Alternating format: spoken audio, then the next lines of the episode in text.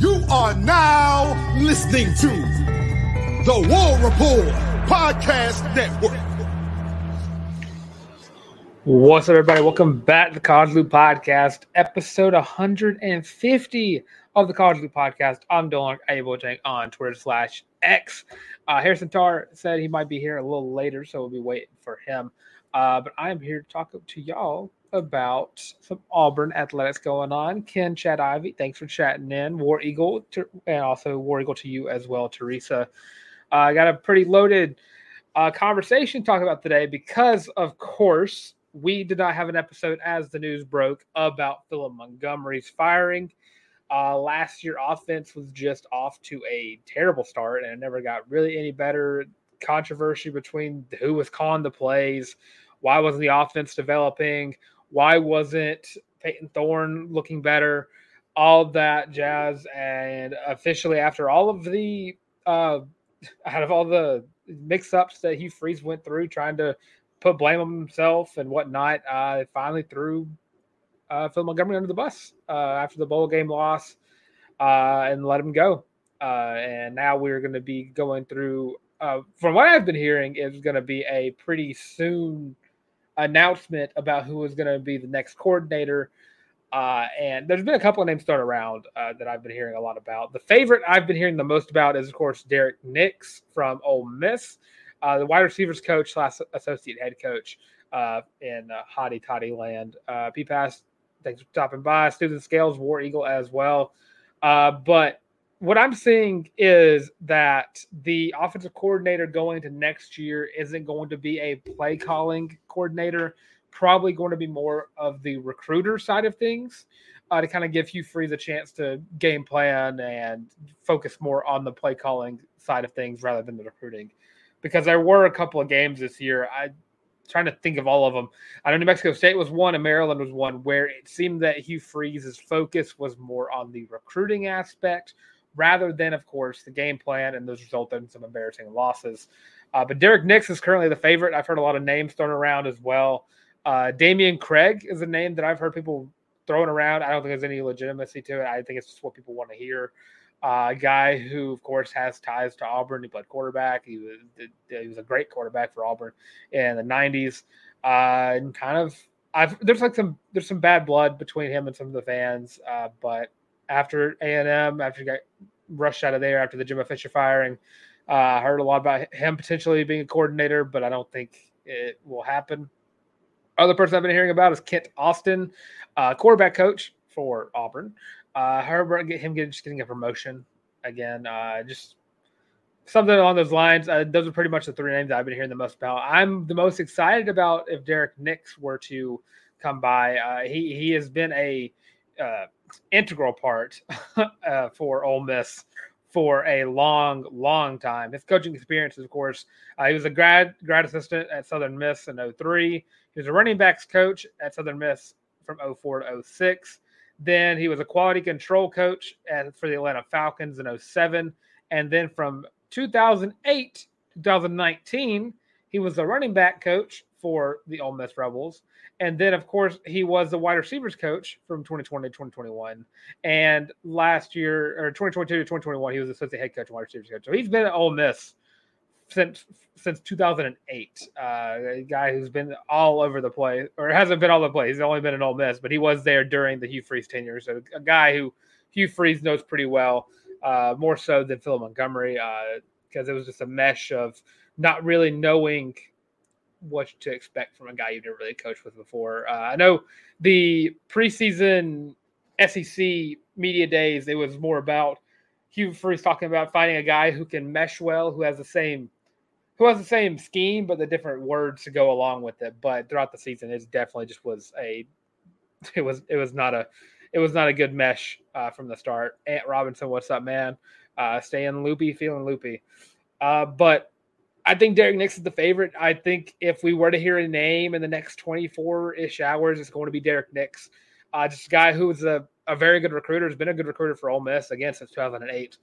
Uh, and he's just been a very integral part of both the Hugh Freeze, the Matt Luke, and the Lane Kiffin administrations. Uh, he's been there through it all. Uh, Uh, and it'd be a great pickup for this team as well because I think overall you just find a guy who can do what you need him to do. Uh, the staff was again very well, wasn't very well induced into the whole scheming around who they're going to play next, but finding a guy who can actually you could send off on recruit uh, to recruit while you are game planning. That is also that is probably the best uh, situation. Also, can help out with the wide receivers and Marcus Davis. So it won't hurt to have two coaches coaching up a position who have one of your worst positions from the previous year. Trey Bonner, what a uh, War Eagle as well. Uh, but it'd be interesting to see. I, have been hearing that we can hear about who's going to get hired in the next. Uh, again, eh, whenever it got announced, I think the War Report. I think Mike G and both and, and Ike as well both said it was going to be a pretty wild 48 to 72 hours. So still waiting to see how likely is he gets named uh, anytime soon. Uh, other, if it's not Derrick Nix, I don't really know where uh, uh where they're going to head uh, head next. Uh, and it seemed like Phil Montgomery last year was more of a your plan A, plan B, and your plan C all failed, and you kind of had to get someone quick. Uh, it did leave Dylan Wade a little upset. I did see that. Uh, he definitely uh, sent out a I'm trying remember what the tweet was uh, about losing uh, Phil Montgomery because uh, that was his former head coach at at Tulsa. Connie War Eagle to you as well. What's up, Chris?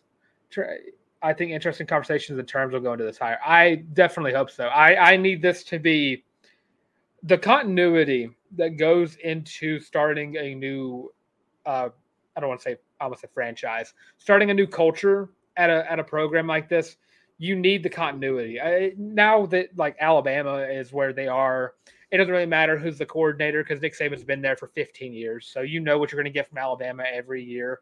You're going to get a great team no matter who the coordinators are. Uh, but you, are going to need to find a guy who can you who who will mesh well, who will call the same plays. I, think you need to find someone who has the same lingo as as Hugh Freeze and Derrick Nix again is like a perfect example of that because he's worked for Hugh Freeze before. Uh, it'd be it'd be a pretty nice addition to have someone who can stay with the program throughout. Uh, uh, and again, it's just the same thing as if you want to build a con- national championship contending program, you need the continuity to get there. And whenever you get to cut dead weight this early, it's it's not a good look. Uh, but Phil Montgomery was definitely a coordinator that I expected to get fired uh, sooner rather than later. Uh, secret Ant Robertson, new DC. I don't know how likely we are to fire Ron Roberts. Uh, I, I know there was some discussion about maybe both coordinators are going to be gone. I don't really think it's. I, I don't know how likely. I've not heard anything about Roberts yet. Uh, I, I'm definitely not the most well adversed because again, I don't work for the athletics department. Uh, I, I, think Ron Roberts did a great job in, in year one. I think he, he's the best coordinator hire out of the two. I, I well, let me rephrase that: best re, non-retention coaching hire that Hugh Freeze made uh, from the past offseason because we saw an immediate uh, incline uh, from where the from where the defense was last year, where it was this year. Uh, the interceptions went up, turnovers went up, sacks went up, tackles. The defense was making stops where they weren't last year. I don't think. I, don't know how likely it is. Uh, I want to say it's not very likely because Ron Roberts again is very good, and also this defense is was really good whenever it had a chance to be that. Uh, but I, I don't think Ron Roberts is gone. It'd be it'd be hard for me to believe it right now. Uh, of course, anything can happen, uh, but I, I like where Ron Roberts stands, uh, especially because the defense was just so much better than the offense. Uh, War Eagle, Tim Tool, Taylor. I, I, okay, I get it. War Eagle, Charles, Trey Bonner, Charles Kelly is already hired. There we go. Charles Kelly is already hired. I think if Ron was leaving, wouldn't he got hired first? I think Charles Kelly is also the kind of going to be the same line as an offensive coordinator. I think he's associate D. He's going to be associate defensive coach. He's probably going to be working alongside the cornerbacks, alongside where you know uh, where Zach where Wesley McGriff left. You're going to have Charles Kelly come along, kind of work alongside Etheridge, and Kelly's also going to be the recruiting coordinator alongside Zach Etheridge, getting a great recruiter and a good uh, defensive mind and Charles Kelly. So I don't. I, that's why I, think I do, there's beefing up the defensive staff and then trying to fix what they messed up with in the offensive side of things. Uh, War Eagle Trevor, what about Keionte Scott? You know, I saw Keionte's into the portal. What's going on with that? Uh, let's see. This is an episode, so just a tween tweet, or it means it's gone. There we go. Just there we go. Tweet. Uh, but yeah, I'll get to uh, Keionte leaving. That's got more to do with McGriff le- leaving. McGriff going to A and M left uncertainty with Keionte Scott. He, from what I've been hearing, he wants to come back. He wants to come back to Auburn next year. Uh, he, I mean, he's already made the whole video about uh, uh about returning and made it, it was like a whole thing. Uh, but I'm not. I don't know how exactly likely it is. I think it's more likely that he returns than he leaves. I think, uh, just because it's not really he he loves Auburn, Auburn loves him kind of thing. Uh, it's t- it's kind of what happens whenever you lose your coach. You kind of just kind of left confused by why it happened. Uh, but he went. Uh, he, he's in the portal. I do think it's likely he might return. Uh, but it, again, if he doesn't, uh, Keionte Scott's not a person I have very bad feelings about. To wish him, uh, wish him well wherever he goes, because whoever gets him is going to get a dog. Uh, uh, but it seems to be about McGriff. Is that Ron Roberts is so weird? Uh, there was some talk about uh, Ron Roberts and McGriff not really meshing uh, too well. That was kind of uh, difference in how they think.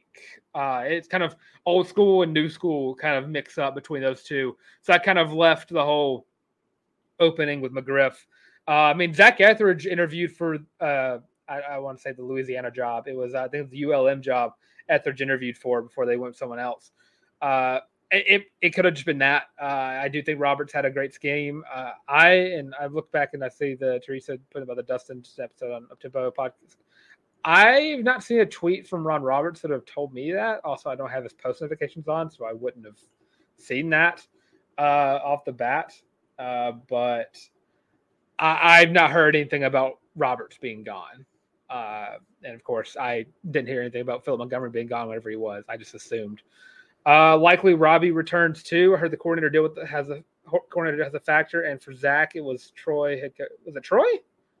I swore it was ULM. Uh, tweet was deleted. Okay, so I just missed out on that entirely. Uh, let's see, it's in the portal. I not heard word about Robbie returning. Robbie was just on a visit to Utah a couple days ago, and he took some pretty cool looking pictures, might I add. Uh, the snow pictures are my favorite kinds of recruiting pictures. And Robbie took one uh, with Utah. I don't think Robbie returns because uh, I think he had a falling out with the head coach. Uh, he uh, falling out with Freeze kind of kind of deal. Because uh, it kind of happens. I don't. I don't think Robbie. I don't. I think Robbie's gone. it's sad. I know. I have his jersey. no one's more upset about than I am, but he is. He is probably going to. I think Utah is the place I would like him to go the most. But uh, he's he has a visit. He had a visit with Utah, and he has a visit scheduled to South Carolina. So I don't know. Uh, that's why he interviewed for Bud Job. Yeah, there, there we go. Uh, he had me confused for a second. I was like, I just read this not too long ago. Uh, see, Trey, I think you actually wants to kind of help at the OC job. Uh, but my question is, why not help your OC in his first year in the SEC game by game until he was ready to handle it by himself? Well, it's kind of the same line of you hired an experienced coach, uh, which you kind of expect him not to need, you know, your hand held all the way through the season, because there was times where where you could tell who was calling the plays. Uh, if you saw if the offense seemed to be going well, it was like it was a Hugh Freeze led offense. If it was kind of staggering and looking a little anemic at times, that looked like was Phil Montgomery, and then at times they both looked like they just didn't know. It was either Phil Montgomery's offense was going off and it, then it wasn't, or same thing with Hugh Freeze. I it just it seems like the it was a Tower of ba- Tower of Babel situation, uh, where Freeze's lingo and Montgomery's lingo never meshed into a competent looking offense. Uh, and that was the issue that they had all season. That was the issue everyone noticed if you watched any of the games uh, that it was very difficult to sit there and watch those two call plays. So I think Hugh Freeze going into this year as the play caller and he's going to be hiring a, coordin- a coordinator to recruit at the co- offensive coordinator job title. Uh, yeah, I love Robbie. I don't see him coming back. I kind of don't blame Robbie. I still love Freeze the coach, but he did Robbie dirty by not letting him compete as QB one. I'm a second in command for the Robbie fan club. and Robinson is my vice president. If everyone wasn't no, wasn't aware. Uh, Susan Scales, what's up with the Jason Jones tweet? I'm gonna get that one in a second because that's brand new. So I got to kind of the bottom of the rundown. Uh, it's all that that tweet punched me in the face as soon as uh, we got everything together to go record. I'll get to it in a second. Uh, but just to finish off with the Keionte Scott, it, so it seemed like McGriff and Roberts didn't mesh well. So McGriff went to A and M, uh, and Keionte Scott entered the portal. Uh, again, I don't think it's. I think it's very likely that that Keionte comes back. Uh, but I do wish him the best of best of luck with whatever he chooses to do. Uh, and other news, uh, here we go. I'll go ahead and get to it. the cryptic. Jason Jones tweeted out not too long before we we got to it. I'll go ahead and just knock it out. Uh, he just the date. Uh, it was uh, January first, three p.m. Uh, I have no earthly idea what this could potentially even possibly be. Uh, from my knowledge, uh, is it too late to enter the portal? Not not the portal. It's not to announce it No, Is it too late to enter the draft? Uh because uh, I'm not too sure if it is or not. I, it's either a draft announcement or it's a portal announcement, or some other third thing. My kind of that's where I'm at. Uh, I'm people are leaning towards a portal announcement, or or I guess it could also be him returning as well. But I don't know. I need to. This is going to be something I've got to sit on for a little bit and kind of ask around and look around and see if anybody else knows what it could possibly be. Uh, I wish I had a better answer. Uh, I don't know Jason Jones personally. Uh, if, I, so if I did, I would ask. But uh, I, I do think it's either portal, draft, return, or maybe some cool NIL deal, something along those lines. It was one of those four. If you and if you're want to cut this clip into it, just make it seem like I picked which one of those when I get it. If it's one of those four things, then I got it right. Uh, but and Tarr is on his way. The internet just cut out his apartment, so that was the issue going on. Uh, but yeah, uh, Jason Jones don't really know what the tweet's about. Uh, hopefully, we'll hear more about it uh, as it goes along, and of course, we'll have we'll be ready around that time uh, tomorrow to get that graphic ready because that was just a wild, wild tweet that just came up out of nowhere. Uh, and another thing's going on with the team. Marcus Harris has accepted his invite to the Senior Bowl. So three players from last year, all in different positions of the, of their uh, what's the word career process at Auburn. Uh, one of them in the portal, one of them is going off to the NFL, and the other one we don't know yet. Uh, but there we go. Uh, and the tar is asking me to send him the code on the phone. So give me one second. Don't so I can give him the code to this. Sorry for the dead air.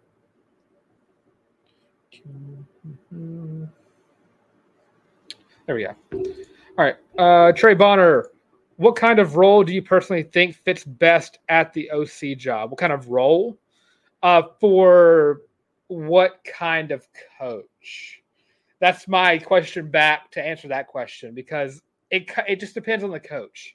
If you have someone like uh, Nick Saban, who is going to be your typical uh, team manager kind of head coach, it's better to have a play calling coordinator.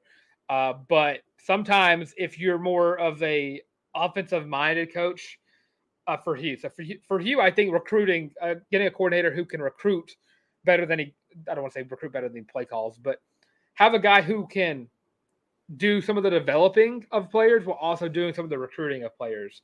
That way, Hugh is working side by side for all of those, but he can focus more on the game plan side of things and calling the plays. Uh, and if Hugh ever wants to a step back, he needs to get a play calling OC who kind of fits his mold, uh, which is what we didn't see last year. Uh, but it, it just kind of depends. I don't know how likely I am to support Hugh Freeze fully taking over play calling because uh, I've seen. I, I like Hugh Freeze's play calling scheme. I like the RPO. I like it a lot. Uh, but I've just seen so many coaches just play, call the plays and then it just all fails. Uh, the issue with that as well is once you fail at calling plays, it's kind of it's kind of very hard to uh, put the put the blame on something else because if the play calling isn't working, the offense is is kind of running out of steam all through through all these drives. The blame kind of falls on you, uh, again, you alone. And as a coach, you have to take the blame for that. But overall, it's like that. I actually think Hugh wants a dog at OC. Uh, Juice Kiffin is uh, is available. Uh, he's hired Jake Thornton already from Ole Miss. Uh, he's looking at Derrick Nix. Uh, might as well take take take Juice Kiffin as well. Uh, he's got a nice. He's got a fun Twitter page, so why not? Uh, but I I I think it, I I don't really understand. I don't not understand. It's I don't see a world where Hugh Freeze goes after a guy who calls plays.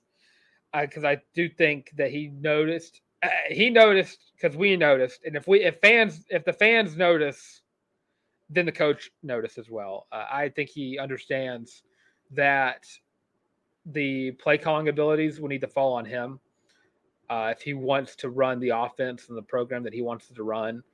Uh, eventually, if he has a if he has a disciple under him that he can call plays, uh, like he can, maybe hire someone who can play, call plays as offensive coordinator that way. But as you're building a program, it probably is best for him to get a recruiting uh, recruiting coordinator uh, for the OC job.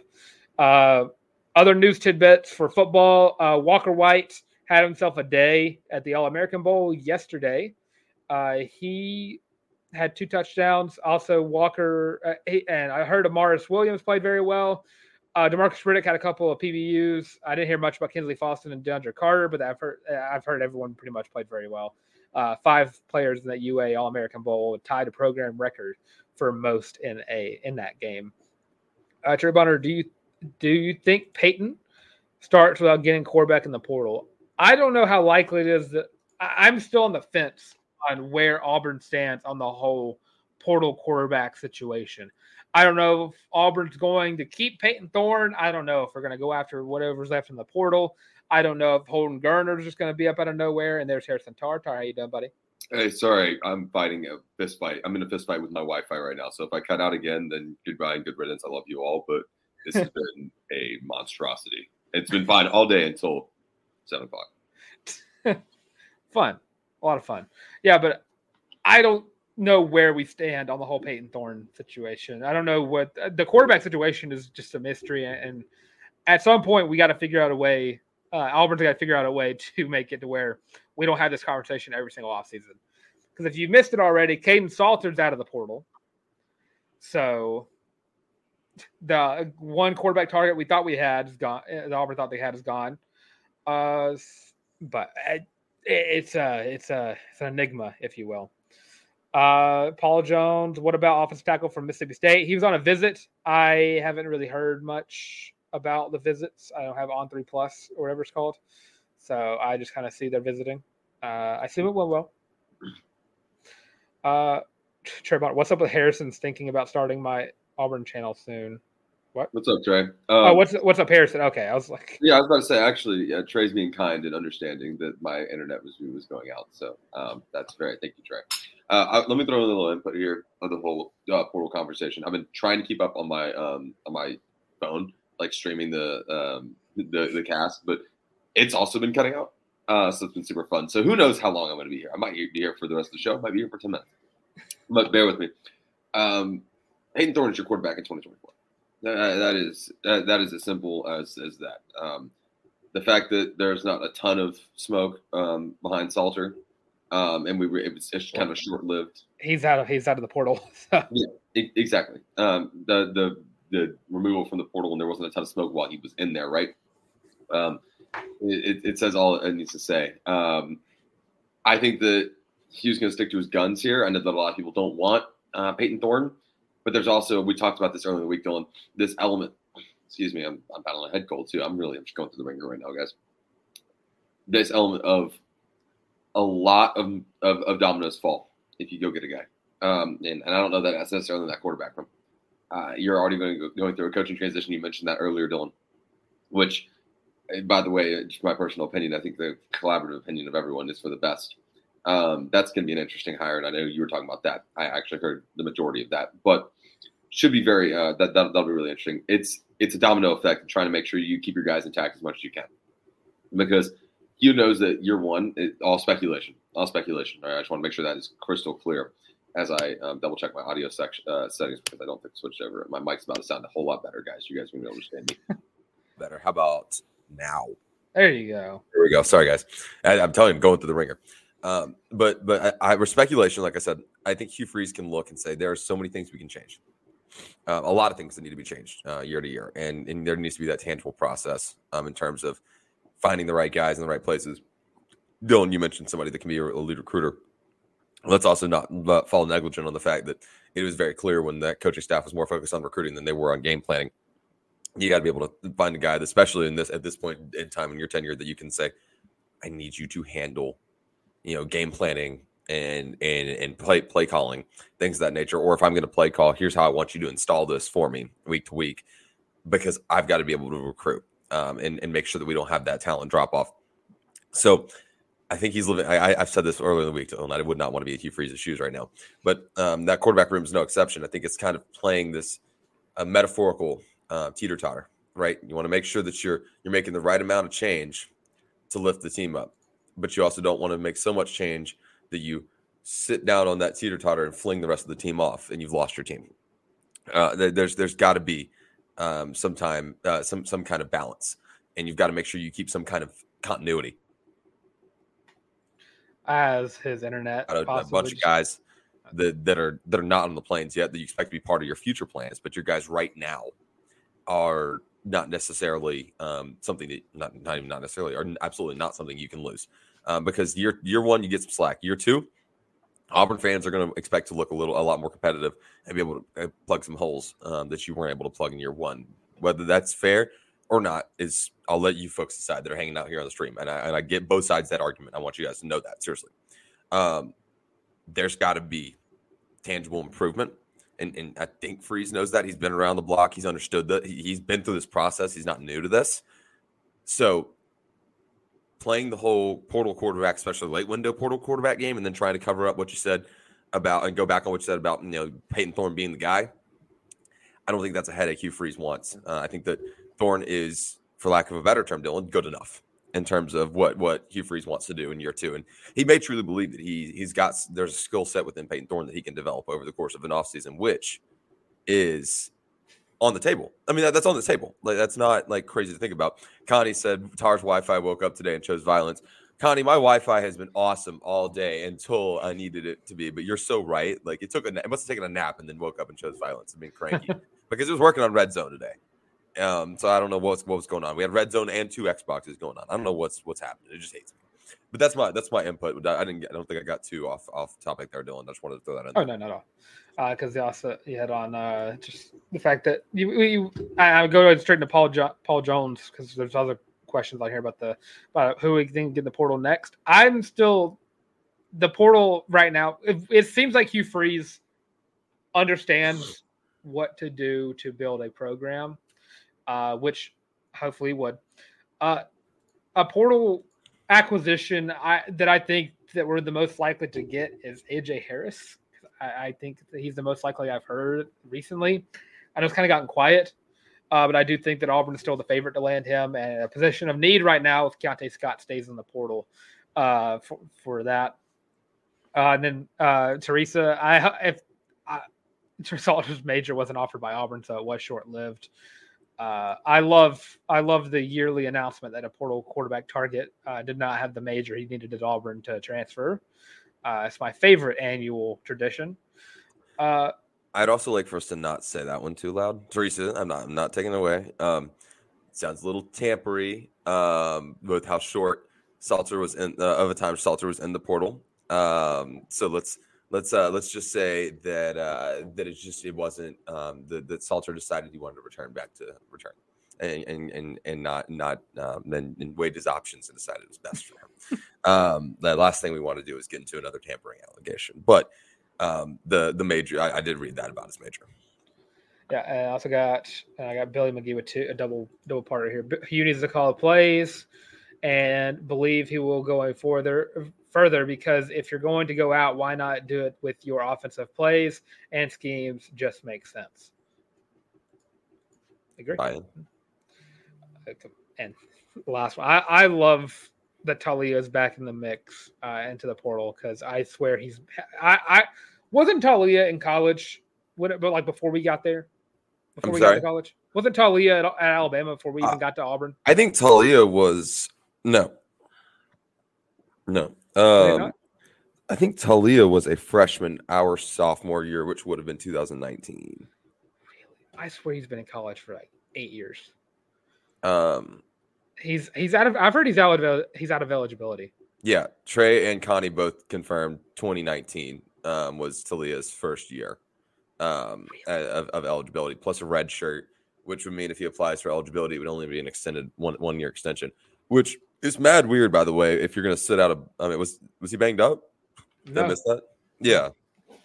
And the, or, or maybe he was banged up and they just didn't say anything about it, which is on the table if he was weighing out the NFL draft. Let's not forget, like, that's the time you can be quiet and be like, hey, dude, get healthy, get healthy. Um, like that's and, and that wouldn't bother me either. I would I would do that for my players too, just being transparent, like just being real. For those games that it doesn't matter if you don't report their injuries, like who who cares? Just opt out.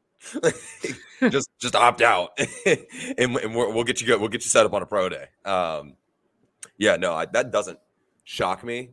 Uh, I'd be interested to see if he it gets accepted for another year of eligibility. I mean, like everybody's getting. I could get accepted for eligibility right now, so like I don't know. Um, yeah, I, I thought I still thought it was weird that he opted out of the bowl game and didn't go to the draft. That was what I thought was weird because why are you doing that? Because I don't think he was injured. I know that he had like injuries throughout the year, but I don't think he was injured enough to opt out of the bowl game. Which it's not like they needed him in the bowl game regardless. But yeah. neither here nor there.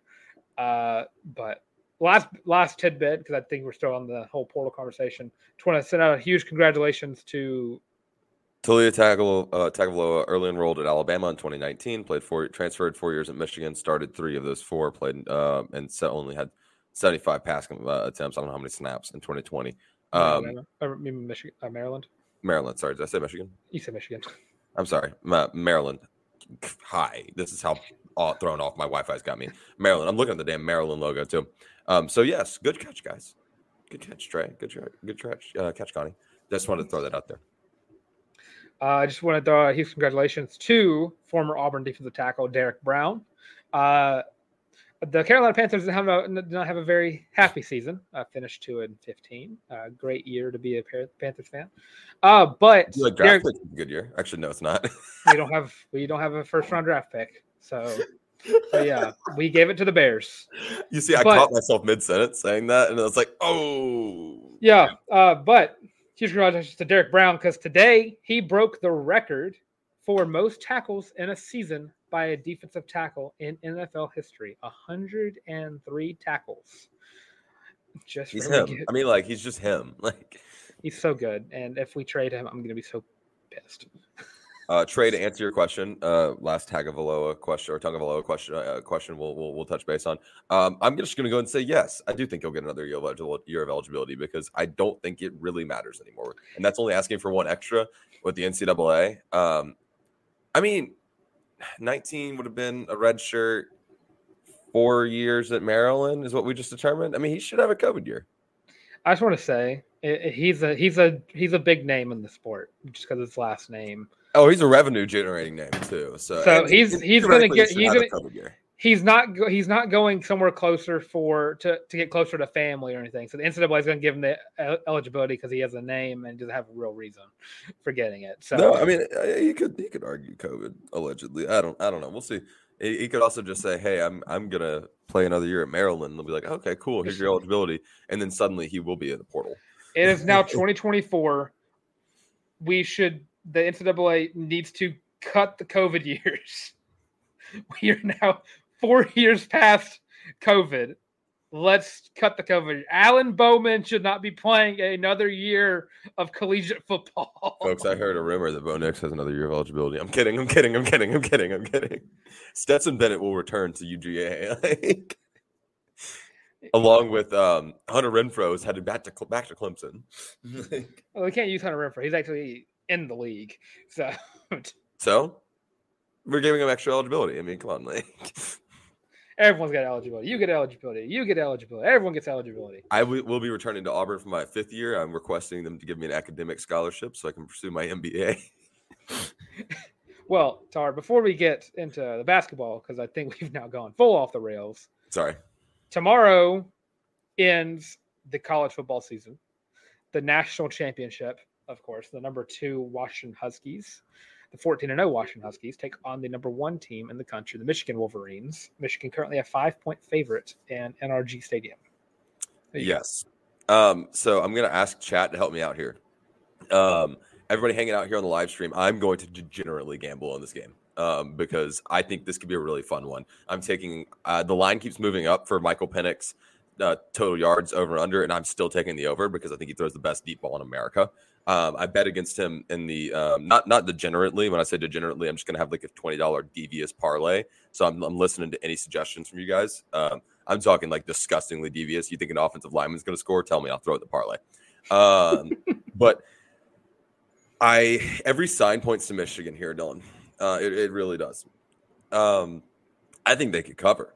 Uh, I think that this that this group's defense is is just significantly better than what we saw Washington face in Texas. Uh, I think I think that the winner of that Rose Bowl was probably going to win the national championship regardless. Then again, I watched Michael Penix prove me wrong before.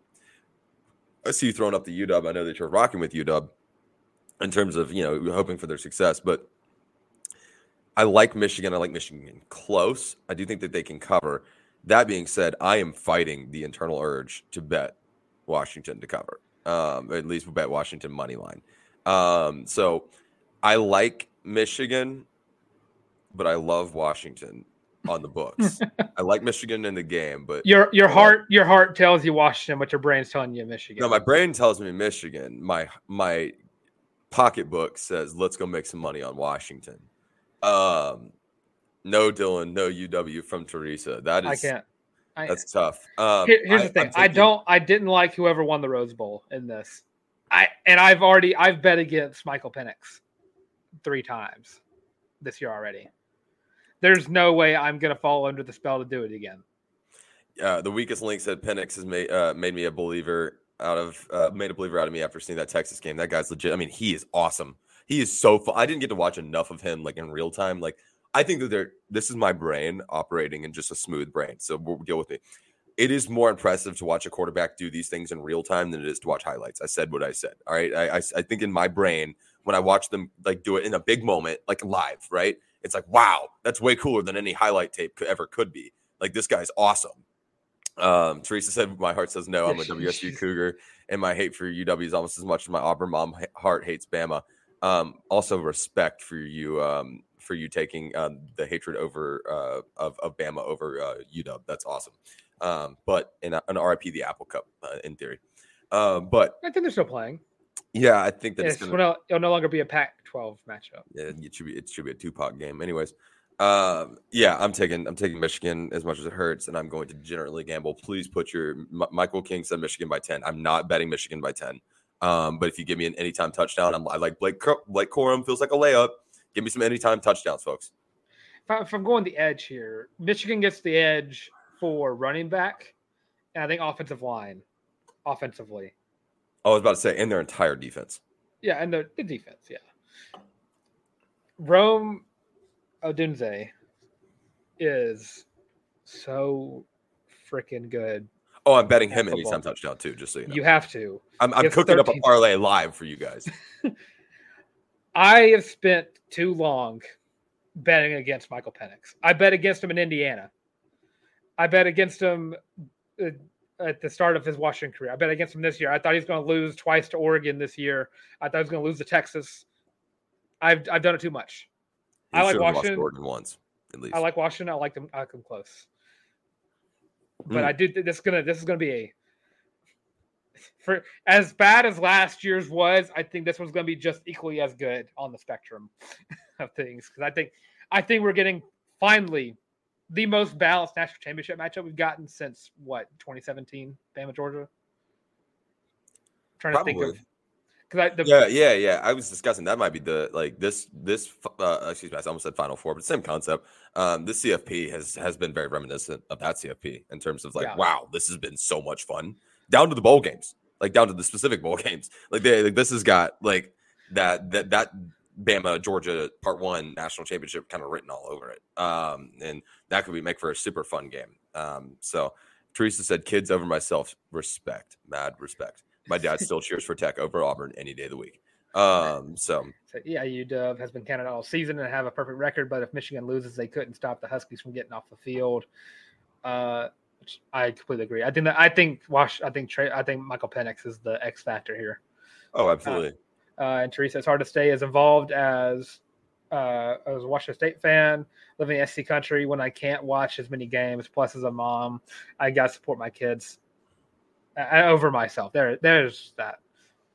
I, I, I mean, I, I've had a couple of games where I've rooted against the team just because I have a little bit of a hatred towards them. Uh, I do it Sure. fairly. I do it fairly often. Yeah, uh, no. Um, see, uh, see the SEC championship and the uh, Rose Bowl for me. All right, let's uh, let's keep rolling. I know we're about to talk basketball, and I'm gonna talk for like two minutes here. Give our little ad spiel really, really quickly, Dylan, Dylan, so we don't lose any viewers because I don't want them to get bored. And then I'm gonna roll in and let you cook for basketball, and I'll explain that here in a second, guys. All right, we're wrapping up our football segment right here on the College Loop live stream, the Sunday evening live stream. 62 of you beautiful people hanging out with us right now as we speak. Share the link with a friend, bring them on to the show. Let's hang out. Let's have some fun. Give us your questions, give us your thoughts, concerns, strongly held beliefs, and demands. And while you guys are doing that, make sure you hit like, subscribe, and ring the bell right here on the YouTube channel. Make sure you're hanging out with us. Stay up to date with everything going on right here at the College Loop podcast. That is the number one you well, number one way you guys can help us grow. That is by hitting subscribe so we can keep pushing the envelope and keep doing all the fun stuff that we do right here on the show. Also, shout out to the guys over at the War Report for giving us the platform to do so. If you guys aren't listening on the, if you guys are listening back on this and you're not on the live stream, that's no no worries. Make sure that you give us five stars and a thumbs up on whatever streaming platform of choice that may be. This one's for the folks that aren't listening right now, folks. So bear bear with me for a second. Uh, we appreciate you guys share the show with a friend so they can join in and become a looper themselves. Don't know how much it means to us. You guys have no idea. Your support amazes me every single day and inspires us to continue to work hard and give you guys the the I guess product the, the best product we can provide and present to you guys. Moving forward, if you guys want to continue to support the show, you can go to thewarreport.com. That link is in the description on any of our shows and pick up your very own College League War Report co-branded t-shirt, the Feeling Loopy t-shirt. It's on sale for $25. Like I said, at thewarreport.com. Comes with five different colorways, most comfortable shirt you will ever own.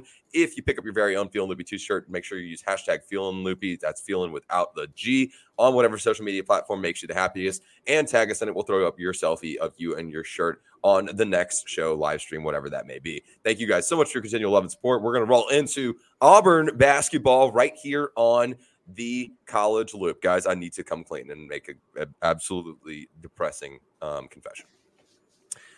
Did not get to watch either of the games this weekend. And I- I'm sorry. Uh, you listen, I'll do better. Um, I am at my job. I work at Wesleyan College. It's an all-girls school in Wesleyan, Georgia, uh, uh, in Macon, Georgia. If you want to check us out, that's at Wesleyan College on Instagram. That's my job, my job, my work, my shameless plug. Um, so my, my day job. I am also the voice of the Wolves. Um, so anytime any of our teams have a game, I am their PA announcer. Unfortunately, they tipped at two o'clock on Saturday. Um, so I just was unable to watch the Auburn Arkansas game. So I'd actually like to tell you guys that you're welcome. You can thank me now. Um, since I didn't watch, that's what you guys got to watch. I've not gone back and been able to watch film yet because, to be honest with you, after I got done, I played golf. That's just how that went. Just trying to cut loose and enjoy my weekend. Um, but you know, as as the voice of the Wolves, uh, and I am also our production team. Uh, so anything that goes on, any of our marketing stuff that goes on in game is also my job. And I did put that on my own plate, but it's fun and I love it, and I love our student athletes. So I'm sorry. Um, I'm going to let Dylan cook here and kind of break down Auburn's emphatic win, biggest win in Bud, uh, excuse me, biggest loss for Arkansas in Bud Walton history. So since that opened in 1997, correct me if I'm wrong. Um, Would know. somewhere between 93 and 97. It's in that four year range, and it's kind of broad, but I can't remember which. Uh, I think it's 97. I can look it up real quick. Um, Auburn absolutely handed it to Arkansas, um, and to my understanding, took, took care of the uh, of the work on the glass. Johni Broome was building a stock to become a borderline lottery pick. Um, Dylan, gonna let you cook from there. Yeah, uh, it was just a fun. It was a fun game to watch. Uh, I missed out in the first half because I, I can't lie. I was hanging out with my girlfriend. And I kind of forgot what was going on, and but I did watch the entire second half, uh, and I caught up on everything, the film and everything. This game was a fun watch. And again, if you're not also to go back on what Tarr said, if you're also watching the stream, give us a like. Uh, we only got four likes for the stream right now, so not begging for likes, but I'm asking for them if you know what I mean. Politely. Uh, yeah, politely. Uh, but Auburn took down Arkansas 83 to 51. And let me go ahead and tell you the worst loss all- Eric Musselman has ever suffered uh, during his time at Arkansas is 15 points.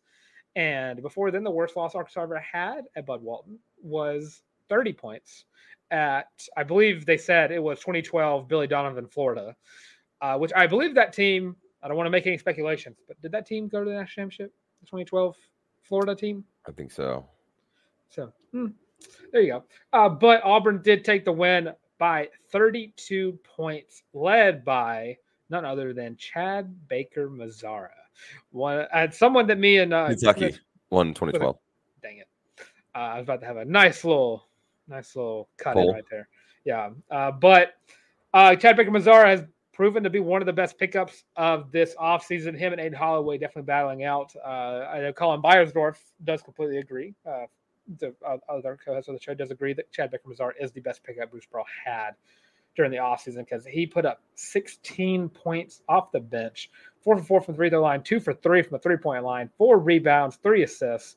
And I know there was like two technical fouls during this game. I don't know where exactly it came from, but I'm pretty pretty sure Chad Baker Mazara probably got one of them because it just seems right. But this game was choppy from the start. Uh, and you understand that Arkansas and Auburn aren't really a rivalry in football per se. Uh, you can take them or leave them. But in basketball, these two teams hate each other.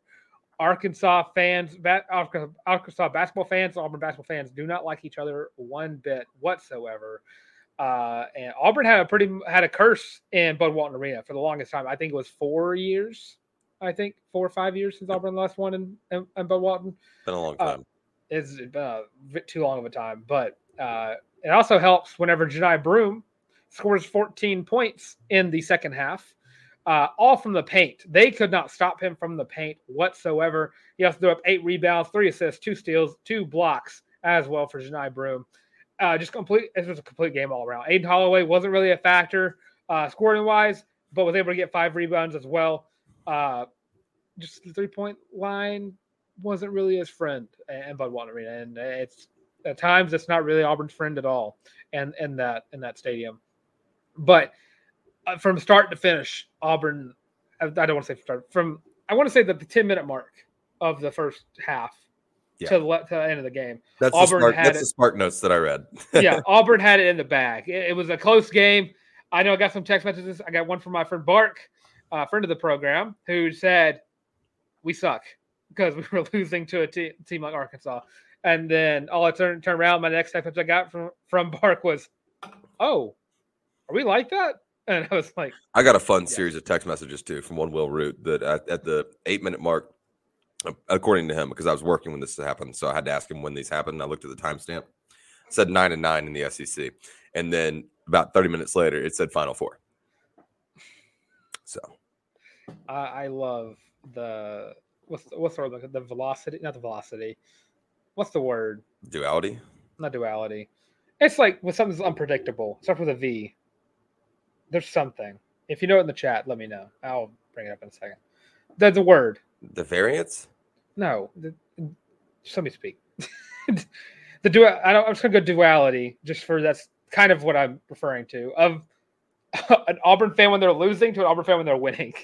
Yeah, I mean, yeah, and even losing is just uh, actually probably a more comfortable place than winning because losing you're like, oh man, I'm gonna be angry, and then winning you're like, how are we gonna blow this? Which is just like sports fandom in general. That's not unique to Auburn, um, but it's funny. but it was a great game all around, uh, and you could honestly see it from from the players. Uh, KD Johnson had fun uh, in this game. Uh, Wendell Green had a lot of fun watching it. Volatile. Thank you, There thank you, is. Brad. Thank you. Oh my Yeah. God, I said that word a lot too, and that annoyed me. That I Yeah. couldn't think of it. Uh, but KD Johnson had fun. Wendell Green had fun. Jabari Smith had fun because I believe he tweeted out, and I quote, "Dance on the pig." Dog. further explaining my love for Jabari Smith. Uh, I wish he was on Thunder, uh, but I'm not upset with Chet Holmgren right now. Uh, but this this Arkansas team, not the they kind of messed up the trajectory of where most of them was taking this team. They were Elite Eight last year, I believe. Were they Elite Eight or Sweet Sixteen last year? Elite Eight. I think they were Elite Eight. Uh, took them there based on a great uh, freshman class. Then this year, spent all that time building in the transfer portal. Uh, got a lot of players from the portal, uh, and the team just not has not meshed well thus far. Uh, now nine and it for 'em. five. Yeah, I hate I hate it for him so much. Really, I, I, I, my heart hurts for Eric Musselman and, and that Arkansas fan base. They're such good folk, and they're always so respectful um, and make this rivalry so friendly. Uh, I really, really wish them nothing but the worst. I'm telling you, folks, like I have no problem with Arkansas in literally anything except for basketball. Like I cannot stand Arkansas basketball. Well, per scores, uh, based on the uh, you know football and basketball, it does seem that Auburn owns that state. Yes, no, absolutely. The only exception being their ultra spring sports, being the diamond sports, in which they're both very good. But um, yeah, no, Arkansas little brother syndrome. Uh, I don't on a lot of levels. I'm just just gonna be real. Uh, and this game does kind of go into the next game going on, and the fact that Auburn now has to play against Buzz. Buzz, uh, t- and, and uh, again a, a coach that has had BP's number for a hot minute now. Yeah, if you're as scared as scared as hell in the chat, let me know. I'll raise my hand and go ahead and tell you that I'm nervous about that one. Yeah, uh, that game will of course preview during the Tuesday show, so that'll be coming out on that game will be happening on Tuesday. Uh, Wade Taylor the fourth, still a member of that team, uh, has still is uh, a terrifying player to go up against. Uh, so that game is going to be a very fun game as well. That game is back in Neville Arena. Uh, tickets are as low as forty bucks right now. Yeah, but I believe that's standing room only. Yeah, it's, it's games are sold SRO for sure. Yeah, your cheapest seat's always SRO at, at, at the Nev. Um, let me just throw this out there real quick. Um, if Auburn loses and snaps their home winning streak against Texas A&M uh, this week on, on Wednesday, I'm going to be one unhappy camper. I think a lot of you guys are. Uh, but if Auburn beats A&M and they beat them handedly, I'm going to be booging at a dangerously high rate. I just want to I just want to go ahead and tell everybody. Um, I'm going to go buy my own orange and blue glasses. Uh, Uh, actually, I have replaced mine. have you? Uh, I don't think anybody's prepared. I'm gonna I'm gonna exit the frame and I'll be back because no one's prepared for this. I need a I'm a theatrical person. So just, yeah, uh, Dylan's about to actually rip his headphones out of his computer. But while he does that, I'm going to explain to you guys. Um, Auburn is holy hell. What am I looking at? These are the new bug glasses. What Uh, is happening? Someone screenshot this and tweet hashtag the college loop out of context. yes. No context, the college loop. Someone start the Twitter account. This is worth it. Um, that will be me though. That will be me if if Auburn wins on Wednesday. Um, and I'm probably gonna pick them to win, to be honest with you, um, because this this group is clicking at a rate um, that I haven't seen in in a couple years. My only concern is are they are they figuring things out too quickly? Uh, and yes, I'm allowed to nitpick because right now we're all of us should be as an Auburn community and go win the natty mode. That's where you should be right now. And this team has the makings of a team that could be really, really good in March if they get hot at the right time. Uh, I was talking to some friends today. They asked me about the state of Auburn basketball, a couple Georgia friends. And I said, look, here's the reality. The, this, this team's got the goods. Um, and, you know, looking at the box score um, from yesterday alone and, and just kind of chatting with some friends before even watching film, um, I, I felt good speaking on those grounds. Um, this team's got the goods. It's a matter of can they get hot at the right time. Um, it's it's not always. It's usually not even the best team that wins the national championship. It's the best team that gets hot um, going into the tournament. So uh, this team needs to save its peak for from from for early March and and then and get rolling from there, SEC tournament and beyond. Um, because I think this, this Dylan, this group would be really special, and they've got to prove it to me on Wednesday because that's really going to be your Achilles heel. Um, and you could face Buzz and and um, the Muss Bus both a, a total of uh, a combined five times this year, counting the SEC tournament. Um, so you got to make sure you can check your boxes there and get your if you're going to lose to these guys, get them out of the way in the regular season. So Yeah. we'll see how that goes. I'm going to let you roll over into women's basketball once again. I'm sorry, guys. I have been busy as hell at, at, my, at the office trying to take care of some stuff for our student athletes as they return um, at the Division three level. You can imagine everybody wears a lot of hats. Um, so I've been I've been switching my hats by the hour, uh, by the half hour even, uh, in terms of getting these these uh, young ladies ready to, to um, go out and perform at a high level um, this season. Yes, my job as creative director. No, that does not mean I, am not still boots on the ground. I'm still very much involved um, in our athletics department and helping them uh, get in the right trajectory. I've got a great team around me. So, Dylan, I'm let you cook on women's basketball. Yeah, uh, women's basketball uh, started off this SEC conference schedule off very rough, 0 2 start. Uh, had Tennessee in the bag uh, for for a good little bit, uh, but the third quarter came. The I, I'm trying to remember the lead exactly. It was like a double digit lead going into halftime. The third quarter came around. Auburn could not make a singular shot, and that went meshed over into the into the fourth quarter as well, and just could not get anything done against Tennessee. Uh, but showed signs of they can compete at the high levels of the SEC. But then in walks Texas A&M and Aicha Coulibaly, uh, Aicha Coulibaly being a former Auburn Tiger herself, uh, who ended up leading A&M in scoring with 14 points. She also put up two steals, three assists, and five rebounds. Uh, Auburn just could not get anything going. Uh, the Oscar Grayson was the only one who put the oh, who scored in double digits with 15. Uh, Jemiah Gunn put up nine. Uh, Taylen Collins put up eight, and then Marshawn Boston put up eight off the bench. But other than that, uh, Savannah Scott did not really do much. Uh, you also had Caitlin Duhon did not put up a single points. Marshawn Boss or no, McKenna Eddings didn't put up a single point. Sydney Shaw also had zero points as well. Auburn shot one for nine from three point line. Thought thirty percent from the field as a whole. This game just nothing, and I mean nothing went Coach Jay's favor against Texas A&M. Yeah, uh, and look, you're starting out 0 2 in, in the conference. I'm not saying it's unexpected, uh, but the the collapse against Tennessee, while it was a collapse, is still promising. Uh, the A and M game is disappointing on a number of levels. Uh, starting really with the fact that you wanted to shove it um, to a young lady that, that left the left the program uh, for whatever reason you want to speculate, uh, but you, we've all heard the speculation uh, about how much you wanted to kind of stick it to her and show her that you know, this program is going to heights it had not been to before. That being said, Dylan, it's it's tough to look at, at this schedule um, uh, up up ahead uh, and and say that, that Auburn's gonna gonna get the opportunity to snag that SEC win um, um, soon. Uh, obviously, you get Vanderbilt a couple times here in the next handful of games, but at the same time, you're, you're, there's no such thing as an easy win in the SEC. Um, and, and, Auburn's got to find ways to close games. It's kind of been their mo, not just this year in their losses, but uh, last year as well.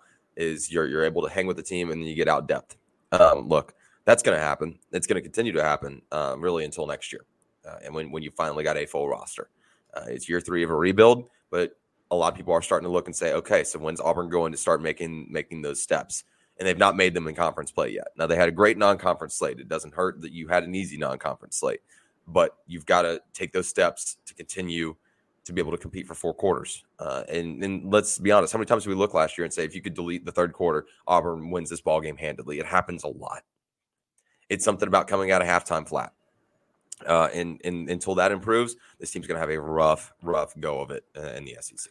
Well, let's not forget, in just seven days, they'll take on Angel Reese and the reigning national champion LSU. The reigning national championship winning LSU Tigers.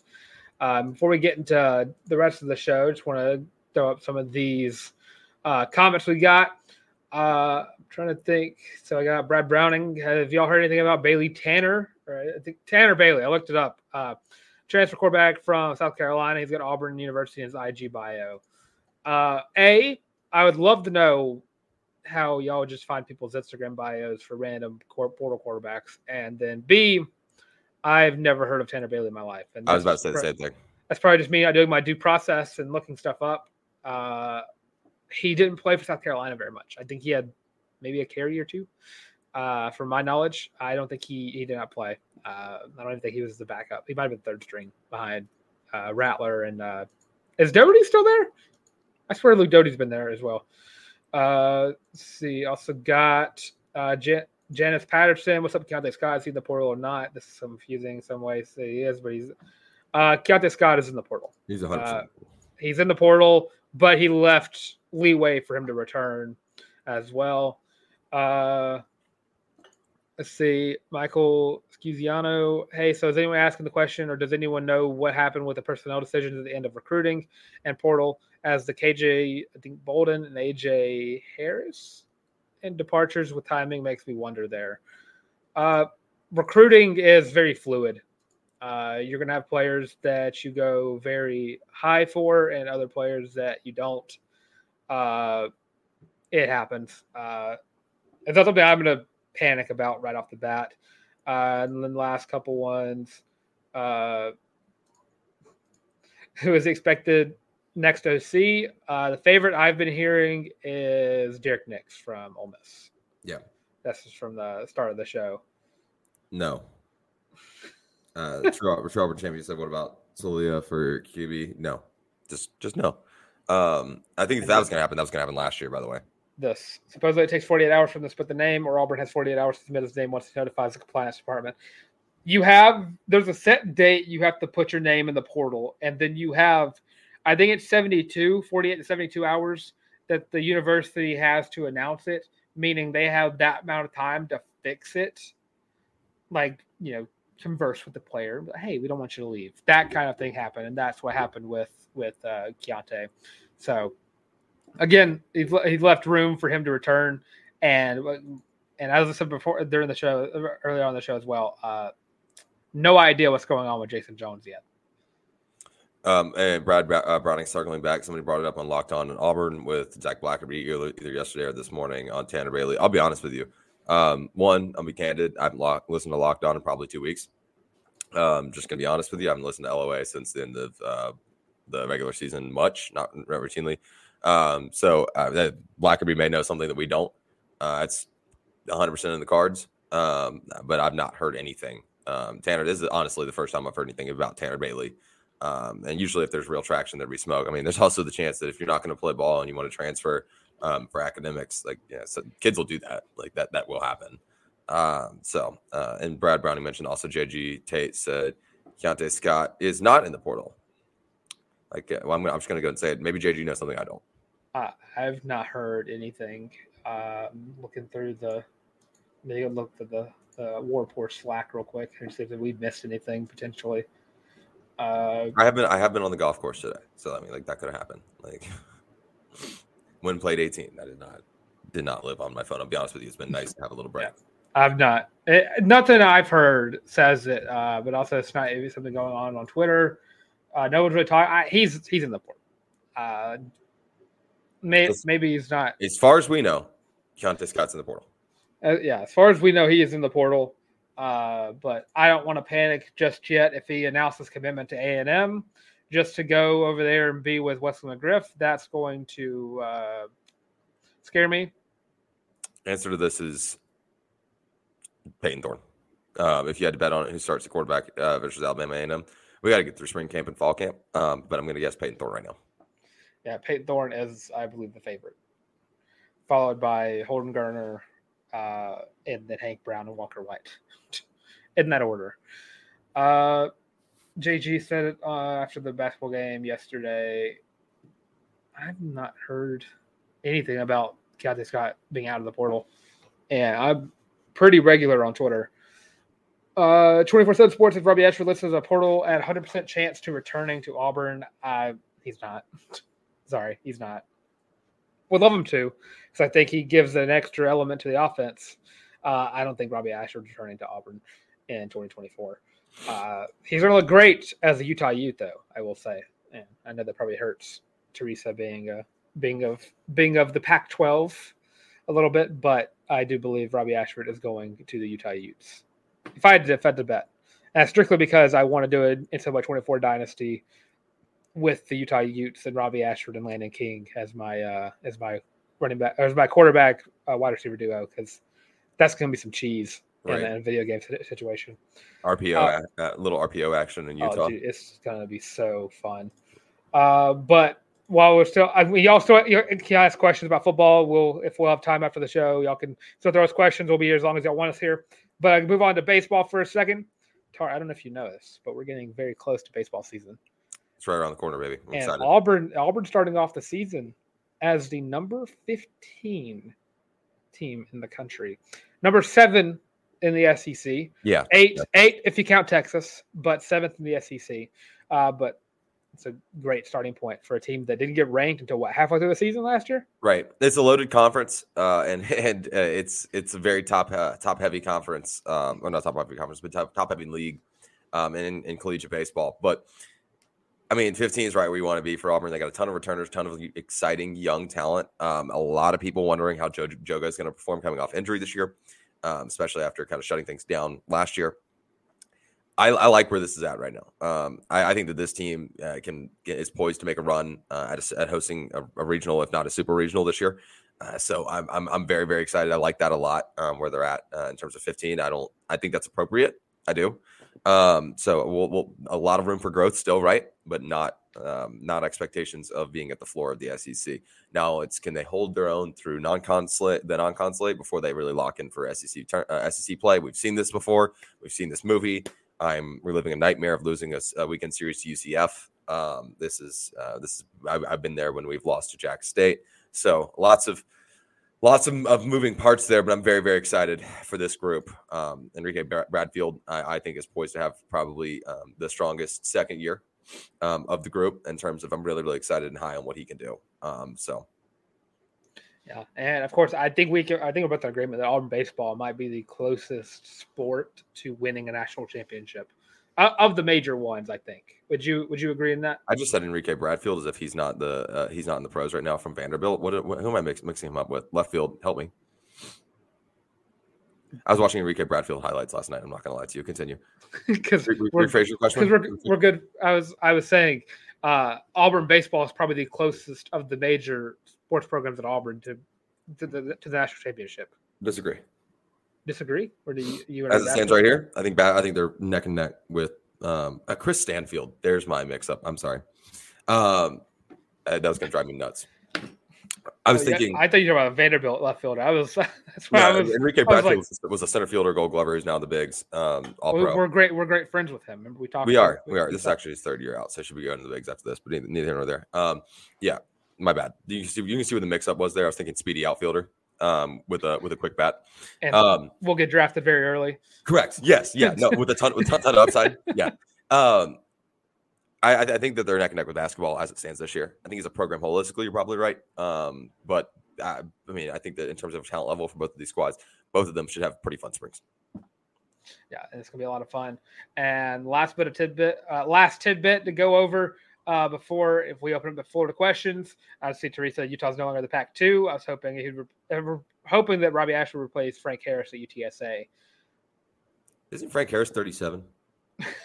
he up there, uh, but very good quarterback though. Uh, I that would have been fun as well, especially for instead of twenty four rebuild UTSA again with Robbie Ashford. Also be very fun, but uh, regardless, uh, Auburn gymnastics did compete last night. Came in third uh, behind Alabama and Cal. Did beat UCLA though, which I find that as a huge win. Beat them by 0.05.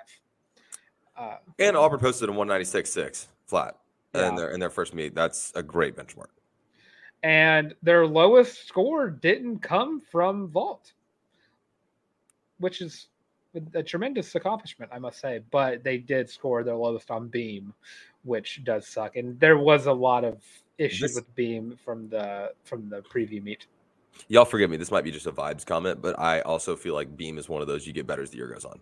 Oh yeah, uh, uh, like like not just in terms of reps, but like Beam is one of those those routines. Um, as you have more time to work on them and, and decide what you're going to throw um, throughout the year, just based on how your first handful of, of couple meets go, um, that, that your your beam scores get more consistent. What was promising to me is like you like you mentioned, Dylan the vault. Yeah, and uh, beam again. It, it, takes time to get pun intended your feet settled, uh, find your footing, even uh, one of those two. uh, but uh, Auburn did perform very well. You beat one of the blue bloods of of gymnastics in UCLA. Uh, Bama does have a very good gymnastics program. Uh, the the ergonomics of the airplane hangar make it very good to practice uh, gymnastics in. Uh, just and of course their highest one, of course, if you were uh, is bars. Shocker there. Duh. I believe I believe Cassie Stevens went to the national championship for bars. Axes and Auburn being good on bars. uh, floor second, uh, then vault, and then beam. Uh, but everyone pretty much said bars and floor are going to be where they make their money, and that's where they do. uh, because Auburn has a very talented roster of gymnasts. Uh, it's very promising to see them throw up this high of a score in their first meet without, you know, Derrian Gobourne and Suni Lee. So officially showing that they're not just those two, which I really, I really enjoyed the statement. Find your dynamite. What I say? I mean, it does look like it's going to be. I believe Sophia Groth posted a nine nine. How about Sarah Hubbard too? Yes, I was it, about to get there. Glue, glue guy. You know what I'm saying? Uh, but Sophia Groth put up a nine nine on bars. Cassie Stevens put up a nine nine two five as well uh, on that. Araya Bush put Brush put the R in there. Uh, put up a nine eight. Gabby McLaughlin put up a nine eight on bars. And freshman Bren Bartman put up a 9.3 on bars as well. So showing off the wide variety of, of these of these girls. Uh, a lot of them are names that are that already are uh, names within the program. Olivia Hollingsworth, I put up a career high 9.9 on bars as well, just showing off how good Auburn is at bars. I'm trying to find the vault scores, uh, but I'm on their Twitter page, so that's probably not the best thing to be doing. Yeah, it's not the fastest uh, method of, of, of locating uh, rotational scores. Yeah, uh, that I should have realized as soon as I tried to scroll down. Yeah, it's easier just to look at the box score. But yeah, I'm going to do that right now. yeah, there you go. As Dylan does that, I'm going to go ahead and start kind of unwinding this, uh, winding down since it doesn't look like we have a ton of, th- of, of questions funneling in. If you guys want to continue to support the show, make sure you like, subscribe, and ring the bell right here on the YouTube channel. That is the number one way you can do us uh, a solid and help us out with our growth. Drop a comment on your thoughts if you're listening to this after the show. Tweet at us if you're listening on a streaming platform after the show. And make sure that you are, if you're listening on a streaming platform, giving us five stars, thumbs up, whatever the highest rating is on your platform of choice. Share the show with a friend so we continue to grow the College Loop brand and the Looper family. You guys are the best listeners in the world. I'm not just saying that. I genuinely mean it. This is the best community that we are so proud to have ever built. Better than we could have ever dreamed. You guys are absolute rock stars. If you guys want to continue to support the show, make sure you head over to thewarreport.com and pick up your very own College Loop War Report Podcast Network co-branded Feelin' Loopy t-shirt. Comes in five different colorways. Most comfortable shirt you will ever own. And if you don't want to type that into the search bar at thewarreport.com, it's okay. We have it in the, in the, description to each of our shows on whatever platform you may find it best on. If you pick up your very own Feelin' Loopy shirt, make sure you use hashtag Feelin' Loopy. That's feeling without the G on whatever social media platform you use the most, you prefer the best, and tag us. And we will make sure we throw up your selfie of you and your College Loop War Report co-branded Feelin' Loopy t-shirt on the next stream show, whatever that may be. Thank you guys for your continual love and support. You guys are dogs, absolute madmen and women, mad people. And we love you guys for it. You guys are the best, best community we could have ever built. Dylan, did you find the box score since I went ahead and knocked that one out of the way? Yeah, I was looking at the uh, vault scores. Sarah Hubbard led the way with a 9.8. Uh, then you had Sydney Shoemaker put up a 9.8 as well. Uh, Huff Hollingsworth, 9.8s as well. I think could be all this on one sentence. I'm reading the uh, press release. Uh, Stevens, 9.7 on, on the vault. So uh, great scores great store, great scores to start off with uh, on a on a rotation that definitely needed uh, a step up. Uh, I just want to shout out everybody. Uh, if you have not been to an Auburn gym meet ever, I highly recommend you do so. Uh, it's a lot of fun. Only an hour and a half. I think uh, standing room only is the only thing that's available, but you're not sitting up for very long, and you're having fun the entire time. They're, they're a blast, be, and they're, they're interactive as hell. Yeah, and you're going to see the first ever home, the first home meet, not first ever home meet. The first home meet is, of course, this Friday against number nine Kentucky. So not only are you getting to watch Auburn gymnastics, but you're going to watch Auburn gymnastics in a what could be a nail biter. Uh, it's going to be on this Friday. It's going to be at 7:30 p.m. And if you're if you can't make it, watch on television. SEC Network. Network that should do it for the College Loop live stream. Thank you guys so much for hanging out with us. I'm Harrison Tarr at by Harrison Tarr on the Bird app and on Instagram. If you guys want to come hang out, give me your thoughts, give me your opinions, your hot takes. Thank you guys so much for continuing to love us and support of the show. I already shouted out where where you can find us everywhere. Dylan will tell you where you can find us on the social media platforms. Surprise, surprise, we do not hide. You can find us. We're around.